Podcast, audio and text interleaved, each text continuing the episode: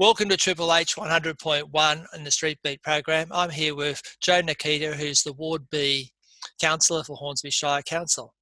Hi, Joe. How are you going? G'day, Martin. I'm going pretty well. And hello to all of your listeners out there. Thank you very much for your time. I know you're a busy person. It's early on a workday for you.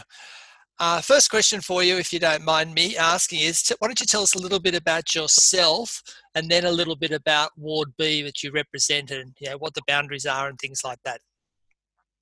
Yeah, right. Well, um, I'm a media student, uh, childcare worker, and councillor for this uh, wonderful ward, Ward B um, of the Hornsby Shire.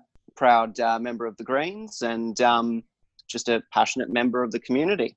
Ward B is um, what I like to see as, I guess, the heart of the Shire. Um, it's encompassing everywhere from uh, Pennant Hills, uh, Normanhurst to Hornsby itself. You get some of the uh, the best areas, I think, of urban tree canopy. You know, bushland environments uh, right up against, you know, your typical um, suburbia, and I really quite like that mix.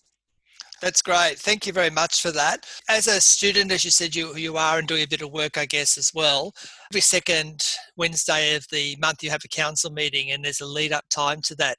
Tell us what your world's like leading up to the council meeting each month. Yeah, yeah. So um, I guess it really begins proper about uh, two weeks before the council meeting which is when all the business papers um, will be released. Uh, we'll be talking about the agenda items amongst ourselves, um, and indeed engaging with the community from that point up until the meeting. Uh, so there's a lot of a lot of reading and a lot of a lot of talking involved there. Traditionally, get um, something like two textbooks um, worth of notes, um, which is yeah a lot of fun to read through. I thought uh, that would definitely be over uh, once I'd finished school.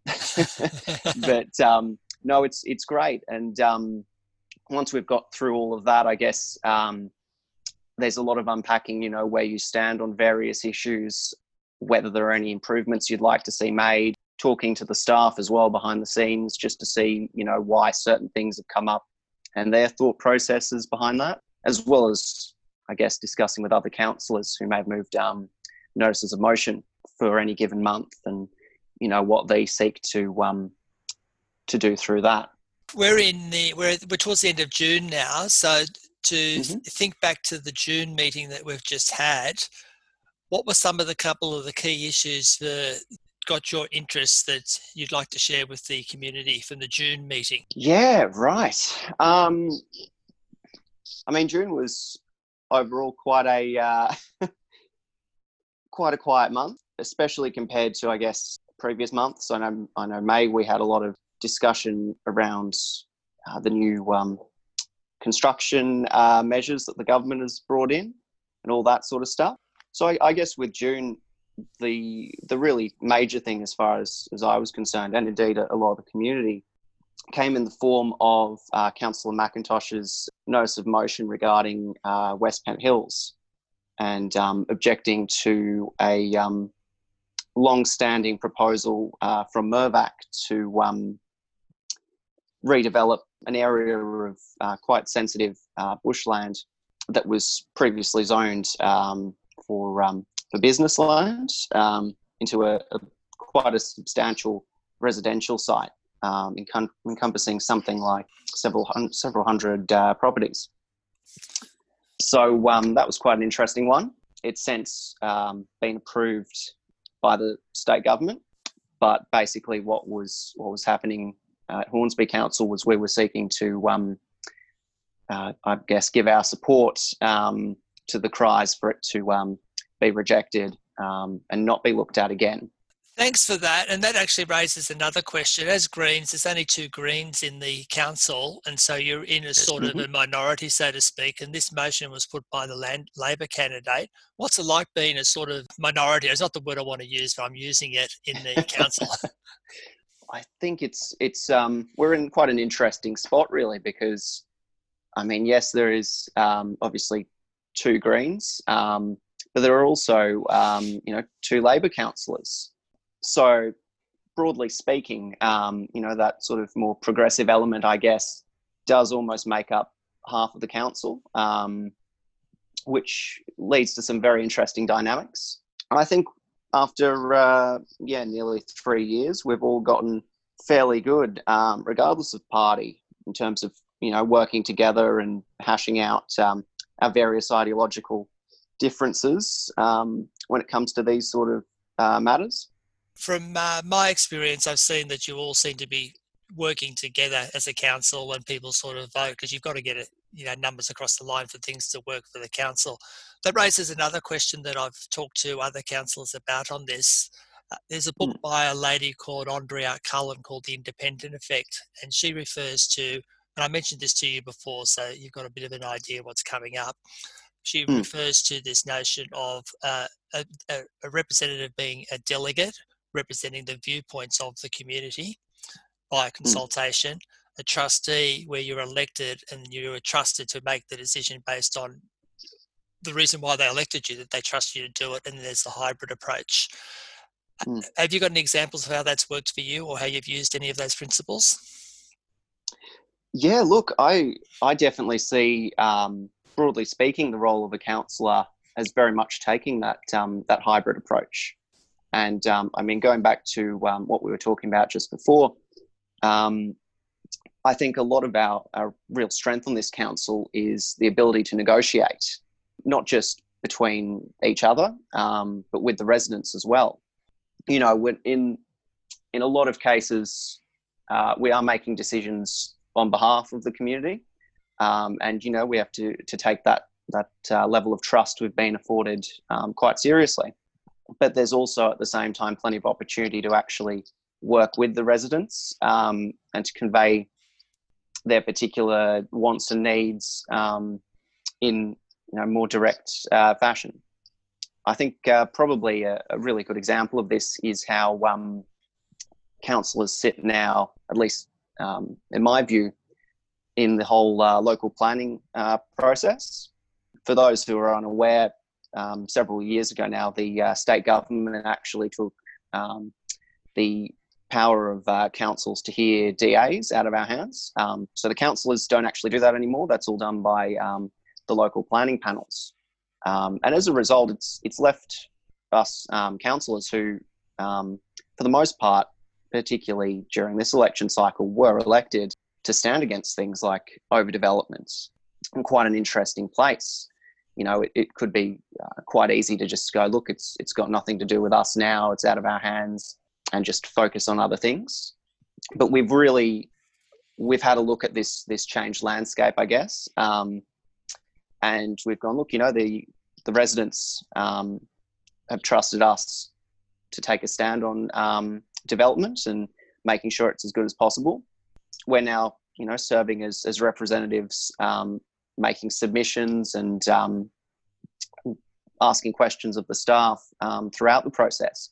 So we're able to help less of an official capacity, um, but still as you know elected representatives with um, a good deal of authority behind us. And, and, and a voice for the community too, I guess. Absolutely. Mm. Uh, you've been. This is the coming up to the end of the third year of the council cycle for you. It was meant to be the end of the cycle, but I'll come back to that in a minute. Tell me what mm-hmm. has been a couple of the individual and/or collective successes for you, and what have been some of the individual and/or collective um, learning or lessons that you've had in the, these three years. Yeah, so that's look, that's an interesting one. I'm going to be, I guess, a little cliche here and say I don't really see that there's too much in the way of outright um, failures. Um, I see it more as successes and um, areas of improvement, I guess. You know, we've been quite good on a range of issues, and the reality is that um, while there are some areas that, that we definitely need to work in and, and continue to refine um, processes around, you know, this is a great place to live, and um, especially given the uh, number of natural disasters and freak pandemics we've had um, during this council term. You know, it's it really says something um, about the quality of the organisation uh, we've got here. That um, you know, the quality of life has um, hasn't fallen by any um, real measure, and that residents still love this place. Um, you know, still see it as a as an amazing place to live. Um, and I think a lot of the the emotion uh, you get in the community towards um, council issues um, doesn't necessarily uh, point towards you know any great uh, calamity within the organisation. It's it's more a desire to just see this this thing that they love be even better. So in terms of, I guess successes, there's been yeah quite a lot. Um, we've we've fit quite a bit into uh, the last three years. I think personally, my biggest ones would be working to secure um, domestic violence leave uh, for council staff. Um, that's one I did um, well, about a year ago now, and worked quite closely as well with um, the women's shelter, um, various stakeholders, and indeed the other parties on council to get through and to get through in a way that um, everyone was was pleased with. I think it's you know very important that regardless of of where we are that you know we, we step up to the plate on issues um, such as domestic and, and family violence and, and, do our bit to um, support people um, in um, recovering from these things as we work to um, stamp it out within our uh, wider society. Um, some of the other things uh, would be the work we've put into reforming the Bushland Management and Advisory Committee. So that's I guess, um, an interesting little group. It's made up of um, various council staff, councillors, and uh, community representatives with a great deal of knowledge about, um, obviously, the bush. And they're able to give us uh, some quite good information on a range of in the past. It's um, to many people, I guess, stagnated a bit. You know, they haven't been um, quite active in providing us with information um, to current items. Uh, and part of that's definitely the just a failure, um, or I guess a complacency on our part. Um, you know, we haven't really worked with them to the best possible extent. And I think we've realized that and we're, we're working a lot more now to bring them into the fold, to, you know, present them with um, information regarding current and future um, bushland related strategies and allowing them to sink their teeth into it and therefore give us back some feedback that's actually you know really quite valuable. And of course there's been the work that um, we've done around um, youth engagement. Um, obviously i'm quite young um, just hit the uh, ripe old age of 25 the other week yeah youth engagement's always been a, a particular you know passion of mine and it's something that I, have felt for a long time that council really needs to step up in you know, we've been working a lot throughout the term, indeed, on um, community engagement in general. But you know, your uh, your town hall sort of settings, that's not going to work quite as well with young people. You know, and there's there's so much um, we could be doing with that group. You know, they have a voice. Um, we've found through um, quite a number of, of successful events um, that we've held in recent uh, years that you know there is actually a desire um, you know, young people aren't quite as switched off as as we'd like to um, perhaps believe. They just don't really have the outlet to be able to provide us um, with the information. And um, yeah, so working on that through a couple of notices of motion, uh, establishing a youth council, and working to, I guess, um, provide a, a, greater variety of, of youth events has been something I, I was particularly proud of um, in the last three years. And and certainly look to be uh, continuing well into uh, the fourth.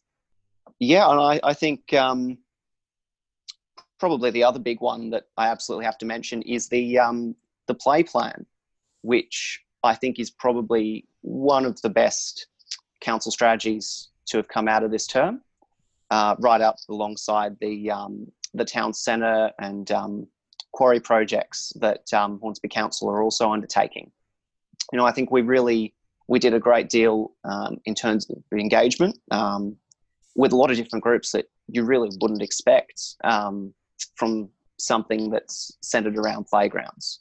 You know, we didn't just go out to um, you know primary school kids or preschoolers or that sort of thing. We were going out to um, all sorts of ages. You know, we um, we even went out to um, you know a lot of older residents and um, sought their views on you know how they'd like to be able to use um, the play equipment because um, there's so much so much space there to uh, to not only provide equipment for the future of our shire that you know benefits children, um, but it can be good for um, you know their grandparents, their parents um, to all exercise um, or play alongside them. and I think we learned a lot from that. Well, Joe, thank you so much for that. That was comprehensive, and there was a lot of things there that I didn't know about, especially that idea of playgrounds and inclusive playgrounds. I forgot all about that. There are lots of meetings on that.